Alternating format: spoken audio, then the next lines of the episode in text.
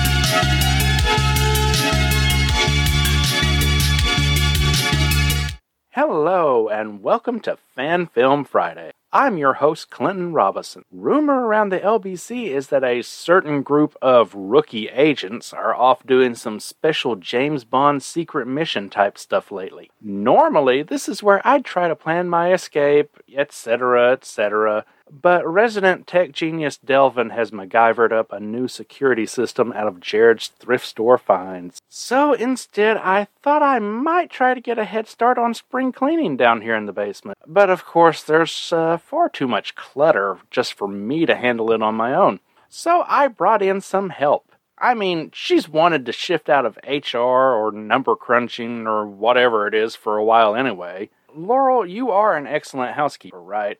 You know, Clinton, you told me that you had a revenge plot ready for me. Not that you were going to drag me into some convoluted spring cleaning project that was going to cause all kinds of issues. No, no, no, no, no, no.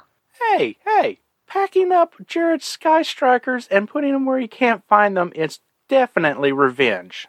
Yes, but don't you realize I don't work here? That's not what I was told. Oh, boy. All right, Clinton. Well, I guess we're just going to have to hang out down here for a while anyway. Uh-huh. So, if you aren't going to help me clean, would you at least like to help me with a fan film? It's a short one, I promise. I promise. Yes, I will sit here and keep you company, and you can go do the slave labor when you're ready. Put it that way, maybe we should look at a long one. Uh, okay, well, before we get into all the fan film portion, are you familiar at all with a character by the name of Big Barda? Yes, I am, in fact. You know, for a brief time, she was with the Birds of Prey, which is one of the other podcasts I do. Oh, ho, ho. So see, you got some experience here. I don't know much about her exact background and stuff. Can you tell me? Well, to quote Pat Sampson, I am glad you asked. Big Barda is a D C Comics character and part of their Fourth World slash New Gods section of characters. She first appeared in Mister Miracle number four way back in October of nineteen seventy-one and was a creation of Jack Kirby. Kirby based Barda's physical appearance on Lainie Kazan, who had recently appeared topless in Playboy. Oh, dear. Uh, Lainie is quite possibly most famous for her role as Maria Portokalos in My Big Fat Greek Wedding. Yeah, think about that, folks. That lady from My Big Fat Greek Wedding was technically the first Big Barda. Barda was leader of Darkseid's Female Furies, but escaped the planet Apocalypse with Scott Free, a k a. Mister Miracle. You know, the guy whose comic she was in. The two eventually got married and are kind of considered one of the premier couples of the D C universe, basically because there's not many couples in D C that stay married as long as them. Their adventures can range from the overly silly to the downright mind-blowing, folks. Barda has appeared in quite a few animated series from D C. Um... I mean, just to give a quick rundown, Superman the Animated Series, Justice League Unlimited, uh, D C Superhero Girls. Um, yeah, basically anything that's not Batman the Animated Series, I do believe. Multiple animated series, multiple animated movie appearances, and definitely a lot of voice actresses. Was she on Batman Beyond when yes. they did their Justice League? Yes. She was wonderful in that, by the way. I knew I was forgetting one, but yes, she was definitely on Batman Beyond, wearing a costume reminiscent of her uh, seventies appearances and very similar to what she wears in this fan film. And speaking of, this fan film is called Big Barda of Suburbia. Yeah, I, I'll give you all time to listen, to laugh at the title. Trust me, you'll love it whenever you get around to knowing what it's all about.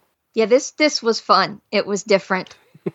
Big Barda of Suburbia is a twenty twenty-one fan film. See, see, we're doing recent stuff again, folks. It was directed by Chris R. Notarile. Notarile? Um, I cannot say this dude's name, I'm sorry, but uh, yeah. He uh, seems to primarily work in fan film, so expect his stuff on this show again in the future, folks, because there's yeah, a lot did. of it. Yeah, there was a whole list, and the, the one that popped up on mine was Space Ghost. I didn't have a chance to look at it, but that cracked me up. Uh, I can't imagine. How do you make a, a fan film with Space Ghost? It's got to be crazy. I have watched that one. It is, um, it, it's the, it, it takes closer to the more serious comic book take from a few years ago. Oh, no, I, I this one was a lot of fun. Mm. I'm glad I watched this one. I don't need serious. Having some fun is always a good thing. Well, you know, we'll put a pin in Space Ghost because uh, you may come back for that then. Oh, dear. This film was uploaded to the Blinky five hundred YouTube channel. Yes, that's Chris's uh, fan film channel, because he uh, does Blinky Productions. Anyway, uploaded back in June of twenty twenty-one, and at time of recording sports thirty-six hundred views. The film stars Rachel Sutton as Big Barda, Laura Van Eyck as Mad Harriet, Shannon McDermott as Lashina, and Matthew Thomas Stallings as Scott Free. Written, shot, and edited all by Chris R. I can't say that last name. Now, this is where Laurel and I will kindly ask that you pause here and check out the film. We're not trying to be rude, but it is a way for everybody to be on the same page. And trust me, it is more fun when everybody is all in the know. Besides, by this point, you already know. We're going to discuss this film. We're going to spoil this film. So, don't worry, folks. The film won't take up a whole lot of your day. It's less than eight minutes long. You may even want to watch it twice. No, I'm not going to say five times in an hour. You just may want to watch it two or three times even yep. before you come back. All right, folks, so check the show notes and follow the link to the fan film. We'll be here when you get back.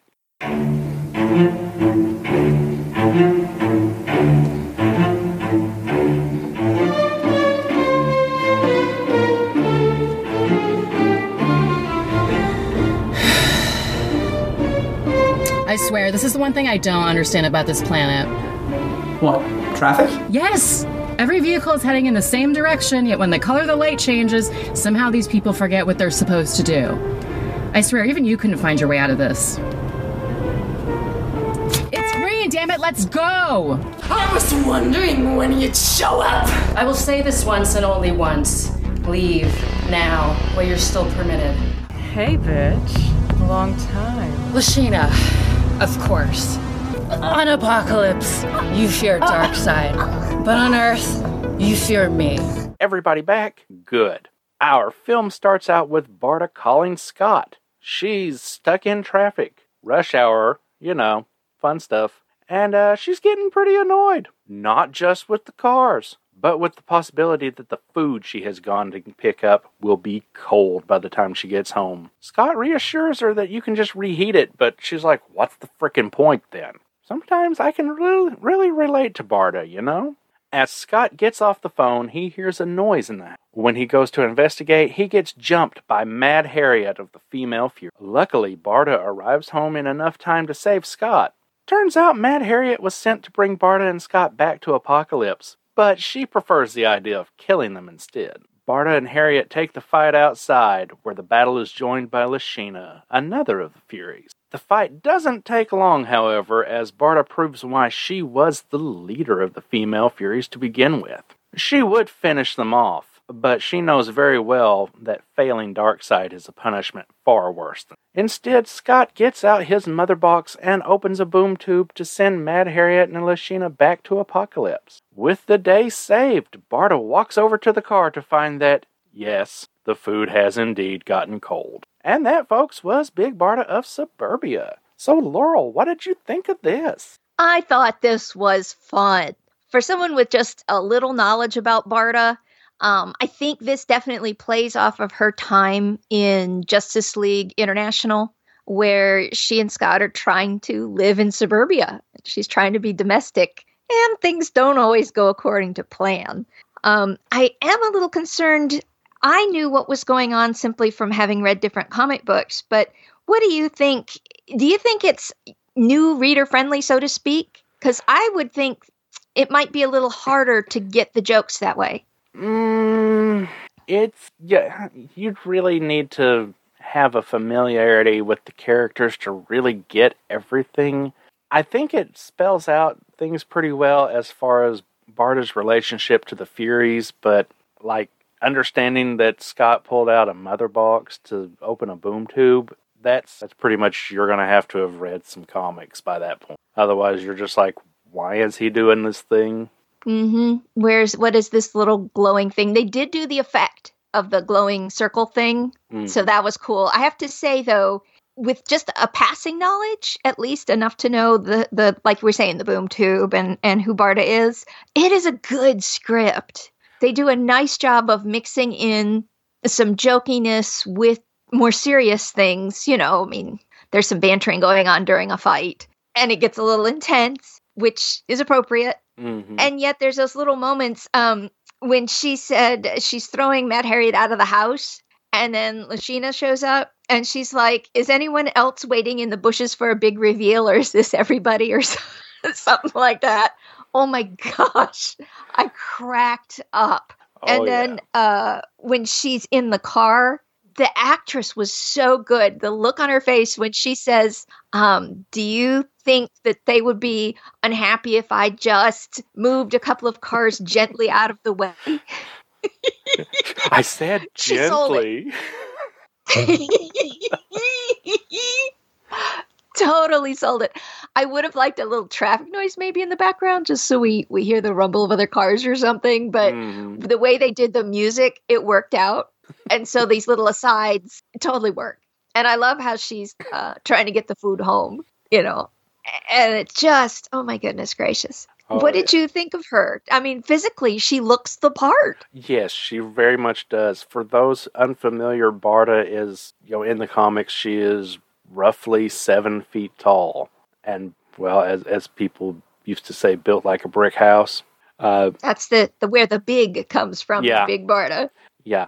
And, you know, obviously this actress is not seven feet tall, but she is quite tall, and it helps that she's taller than her castmate. Yeah, I read there was a blurb that was below the um, the video, you know, in the explanation of what this video is blurb. Mm-hmm. And it said on there they were trying to find someone six feet tall, and the person they found was six eleven. So they figured that was probably, you know, as good as they were going to be able to in the, where, you know, the area where they were looking for folks, that yeah, she came in and, and did this. Yeah. And with the other two ladies being shorter, you know, five, four or something, it, you know, made her look big. That would explain why she didn't have, um, didn't have as many credits on I M D B. Yeah. Well, she, she's a unique look. Mm-hmm. I would think that, you know, being that size must be interesting to try to, to try to get on with people, but it's perfect for this. Absolutely perfect. And the hair coming down the way it was really worked for me. Um, she kind of reminded me, do you know um, Charmed, you know, that Piper character? Oh, okay. Sometimes the way the hair and the way she would speak the, the and the angles of her face, it reminded me so much of that actress. Mm-hmm. I, I just kept flashing to that.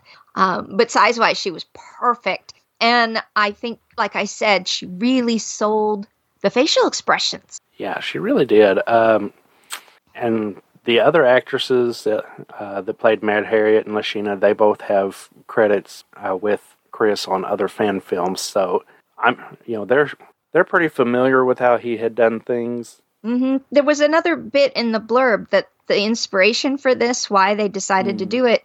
One of those, the, the actress that plays Mad Harriet yeah, had wanted, wanted to, to play. Yeah, mm, go ahead. She wanted to play someone a little crazy. And uh, he said, like, the first things that popped in his head were characters like Harley Quinn. And he's like, that's not the kind of crazy that she plays. And then it just I think dawned he wanted on him. To, yeah, wanted to do something different. Yeah, he said it just kind of dawned on him, like, we didn't want wacky crazy. We wanted, you know, this kind of crazy. So Mad Harriet was pretty much perfect. Which, holy crap, while we're on the subject, she scares me.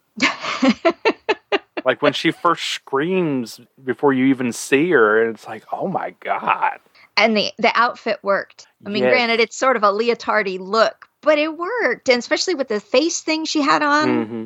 I'm glad you brought up the outfits because, I mean, they're obviously costumes. They're, as we've said on a few other fan films, they're very you know, cosplay-ish, you know, not to dis cosplay or anything, but you know, you know, they're, they're obviously not a Hollywood production, but at the same time, they are very comic accurate. Yeah, they do pay attention to that. The Lashina thing, trying to make the, the lashes that go around her head and stuff, mm-hmm.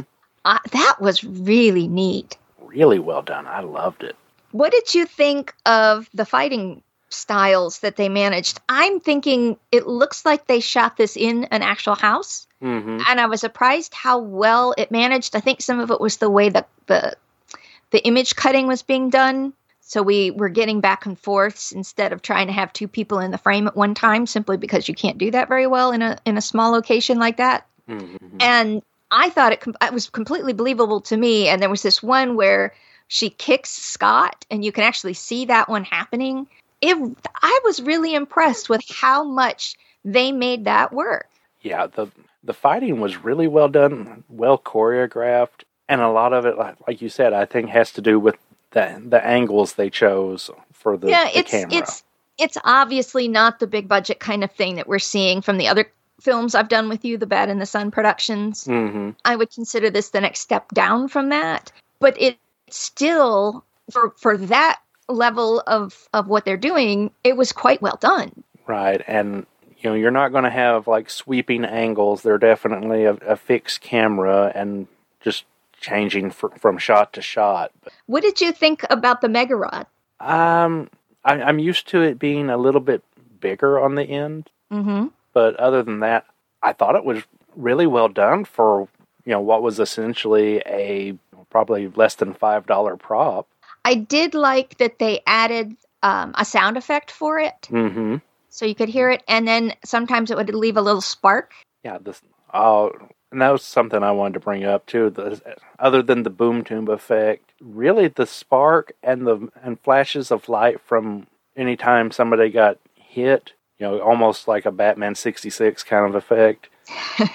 Yeah, that's really where the, like the the main special effects went on this. So it's kind of special effects light, mm-hmm. if you really want to be picky, which actually I think kind of works in its favor. Yes, yeah, it does. Um, and also I want to compliment their lighting, because at night outside that could have been really tricky, and oh, instead yeah. it's very effective.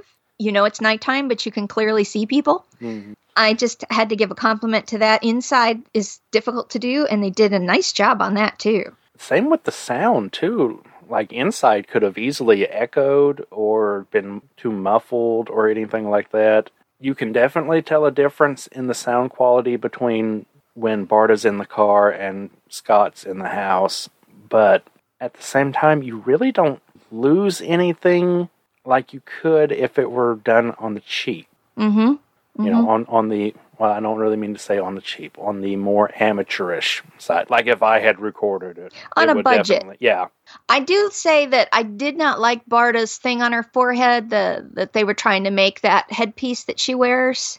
I think it needed either some more weight to it or just perhaps finding something else to substitute. That that didn't work for me. Yeah, I... I like it for what it is and what it's trying to do, but you're right. It it's obviously a a prop. It's not you don't you don't mistake it to be uh, some sort of metal decoration jewelry. It's it's definitely like craft foam. mm-hmm. or cardboard mm-hmm. or whatever they used. Considering how good Mad Harriet's um, thing was that's on her face, mm-hmm. it sort of surprises me that they couldn't make something better. Yeah, which Mad Harriet's is also just made out of foam. Yeah, but, but, but it it's sells well it done. Better. Yeah, mm-hmm. It, mm-hmm. I think it's just the fact that fact that it fits more snugly. Barda. Yeah, that would help. Yeah. Well, and it's more three dimensional. This will very flat. That's true. The the stuff on Barda's head kind of peels away, and that may may just be a side effect of doing some of the action shots. It may have gotten knocked loose or something, but... Well, I do want to compliment that they managed to keep it so it was always two pieces. It wasn't like one piece in the center in one shot and two pieces in another shot of those mm-hmm. circles. I, I do have to compliment that, because that can be a real... Uh, something that could get messed up, like you're saying, because she's moving around when they have to keep making sure that that stays where it's supposed to stay. Did you notice some of the Easter eggs? Scott's wearing a Star Labs t-shirt. Yes, I did notice. The, I didn't notice it the first time. I had to actually catch it the second time I watched. Yeah, me too. I didn't catch it the first time either. What did you think about the Halloween decorations in the background? I am apparently going to have to watch it a third time. I did not catch that. There was Halloween stuff on the like the dresser or the or in the window, and it was. Huh. I'm like, why is this supposed to be taking place on Halloween? That's just weird. Either on Halloween or in October, I guess. I'm sure, if nothing else, they may it may be it got filmed in you know October, and I don't it know. was a good excuse for everybody to be in costume without their neighbors questioning what they were doing. There's my no prize. It was just odd. Um, let's see. I have a couple other notes on here. Oh, I wanted to ask, what did you think about the language? We tossed around some F-bombs. I was all up for getting ready to say this was going to be a family-friendly fan film. You know, nothing uh, too bad, too risque, and then Barda's just got to tell it like it is, and it's like, well, there goes our P G rating. Yeah, and they throw around the B word to keep... I, I get tired when women call each other that. It just tires me out when it's like, okay, come up with a new word. But uh, Lashina used that to perfection. When her, like, drawling voice, mm-hmm. it totally worked. I was like, okay, you can use it, because that works. um, as opposed to just finding a word to throw out there to be insulting. Uh, I mean, like, as far as Barda dropping the F-bombs, Um, not necessarily what I would have chosen to put in this fan film, but um, it, it's definitely Barda appropriate as far as, especially if they're going with the idea that Barda and Scott are pretty new to hiding out on Earth, give or take. Mm-hmm. So, you know, like, because, um, you know, earlier in the film, Barda's like, uh, I am not ordering delivery. No one's getting my location. Mm-hmm, mm-hmm. You know, so we're not really sure how long it has been since they have escaped Apocalypse, but it sounds like it's not terribly long, probably within a year or two at tops. Let's see. The other thing I had on here is the the music selections when they use, not just the cat, the, the music, um, the background music that you use during a fight or something like that, which was mm-hmm. appropriate. It worked. Uh, but when they had this like tango music or something at the beginning. And then the party in the U S A at the end. Mm-hmm. Yeah, they have. Um, um, oh shoot, it's it's the the music from Carmen that they start out with. I know, I know that, but you know, I knew that piece of music, mm-hmm. but I couldn't place it. I, I only know it because I used to listen to it like ad nauseum when I was fourteen for some really? odd reason. Yeah, it was uh, on the the Street Fighter movie soundtrack.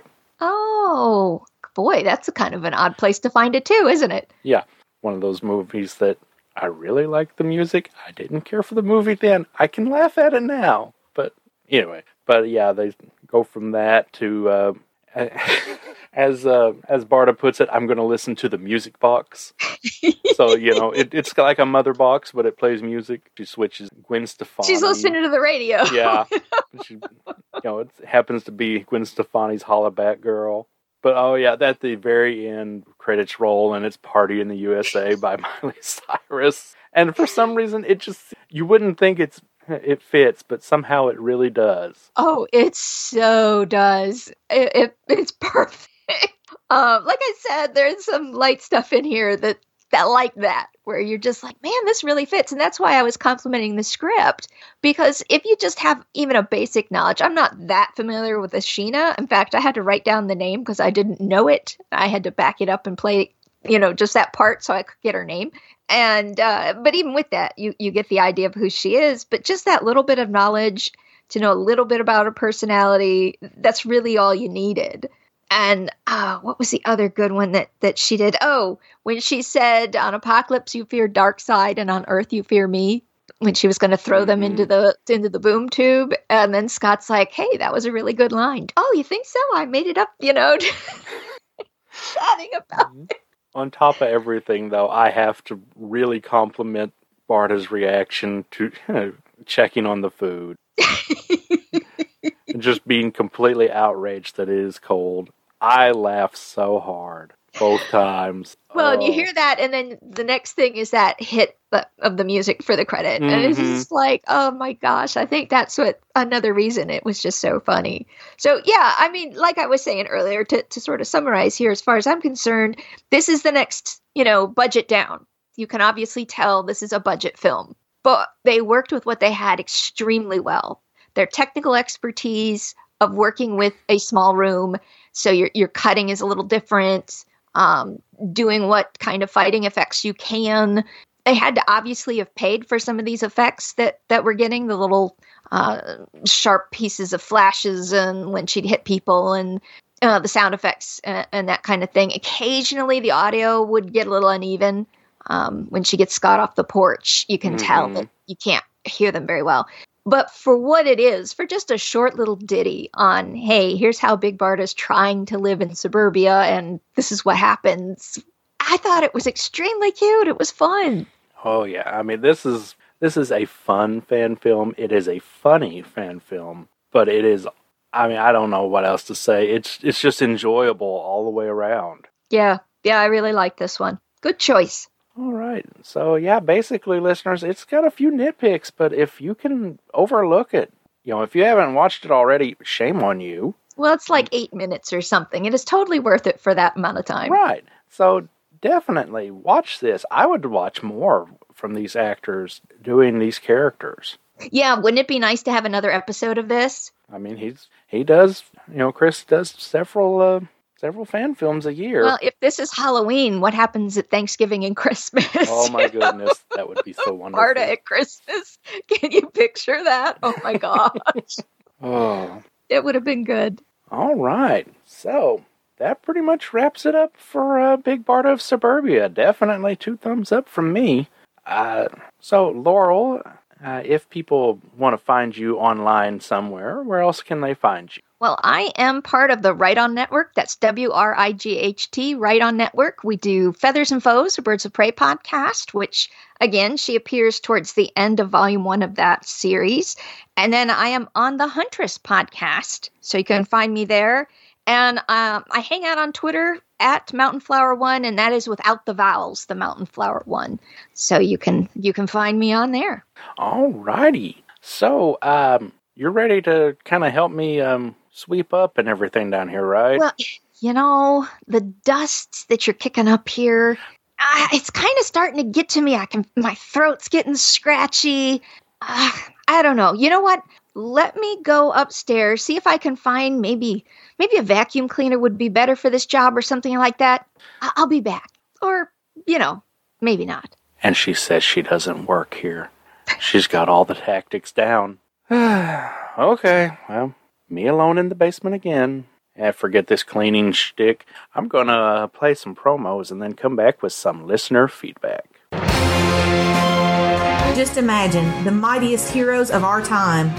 All of them on one team. Since there are so many of us, we have a chance to do more than just put out fires. We can be proactive. We can do some real good in the world. JLUcast brings you coverage of Justice League Unlimited, the ultimate gathering of D C's heroes and villains, and the culmination of the greatest interpretation of the D C universe ever. Join Chris and Cindy Franklin as they relive the team-ups, the battles, the conspiracies. I had no idea that the Girl Scouts were responsible for the crop circle phenomenon. Few people do. Few even think to ask the question. The romance and the fun. A head start. You're getting soft in your old age. Don't you have a tall building to go lead? And the adventure continues. Find us wherever fine Fire and Water podcasts are available.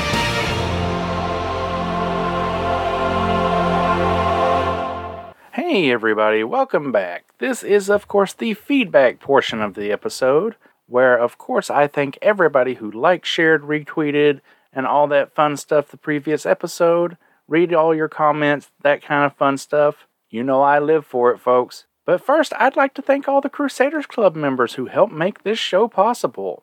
And speaking of thanking the Crusader Club members, we have uh, kind of reached a... Uh, Well, an agreed-upon milestone of Crusaders Club members. We have broken thirty-five members as of the recording right here, and that means I have to hold up my end of the bargain and do a fan film that I have actually been kind of terrified to cover, just because of what it does cover. No real spoilers yet, folks. Sorry, not going to tell you, but it is in the works, it will be coming, and I promise it will definitely be uh, something. All right, so last episode, which was Batman Death Wish with my guest Kathy Bright, got likes, shares, retweets, and all the love from Chris Statos, Auburn Elvis, Alan Middleton, Jared Albrick, and Helica Fetty Wolf, Radioactive Dinosaur, Kathy Bright, Professor Frenzy, It's a Show, Mike Garvey, Chris Lydon, Warlock Thanos Podcast, Jeremy Daw, Tim Price, Laurel, The Hammer Strikes, Chris at B T O and Batbooks, Ken Solo, Rick Heineken, Miasma Comic, Tom Pinsonot. I'm so sorry if I butchered that, Tom. Please please uh, tell me how to say it correctly. John M. Wilson, who, if uh, you haven't been listening to his Superman in Crisis podcast, get on that. That is awesome coverage. Gene Hendrix, Max Traver, and Aaron Head Moss. Over on Twitter, Gene Hendrix from The Hammer Strikes, and also the Longbox Crusade, you know. He said, I watched this five times in one hour. Well, no, I didn't. But Fan Film Fridays wanted to hear someone say it so bad, I just had to comply. Well, thanks, Gene. You know, you you at least, you know, looking out for me. I, I can I can kind of get with you on that. Kathy Bright said, had a great time chatting with you. Hope everyone enjoys the episode. Well, I hope they did too, Kathy. And Chris from Professor Frenzy, a k a. Chris at B T O and Batbooks, said, great episode. Applause. And that is it, folks. That's my feedback. It's kind of short and sweet, but hey, you know, nothing wrong with that. So again, thank you, Laurel, for being my guest on this episode. Thank you, everyone, for listening. You can always get in contact with the show at the same old ways. I'm always on Twitter, or you can email me directly at fanfilmfridays at gmail dot com. So, until next time, this is Clinton Robinson, stuck in the basement, and hoping you will enjoy, enjoy, no, hoping you will join me on another Fan Film Friday. Today you can take your telephone, your your your cell phone, and you can make a movie on that. And if it's a really cool movie and it's funny and it's dramatic or whatever, you can post it on YouTube. If you want to make films and you want to tell stories, you can do it. After all, all art is experience. But if you're obsessed with film and you love to tell stories and you love in that medium, uh, then uh, that'll give you the strength to be persistent.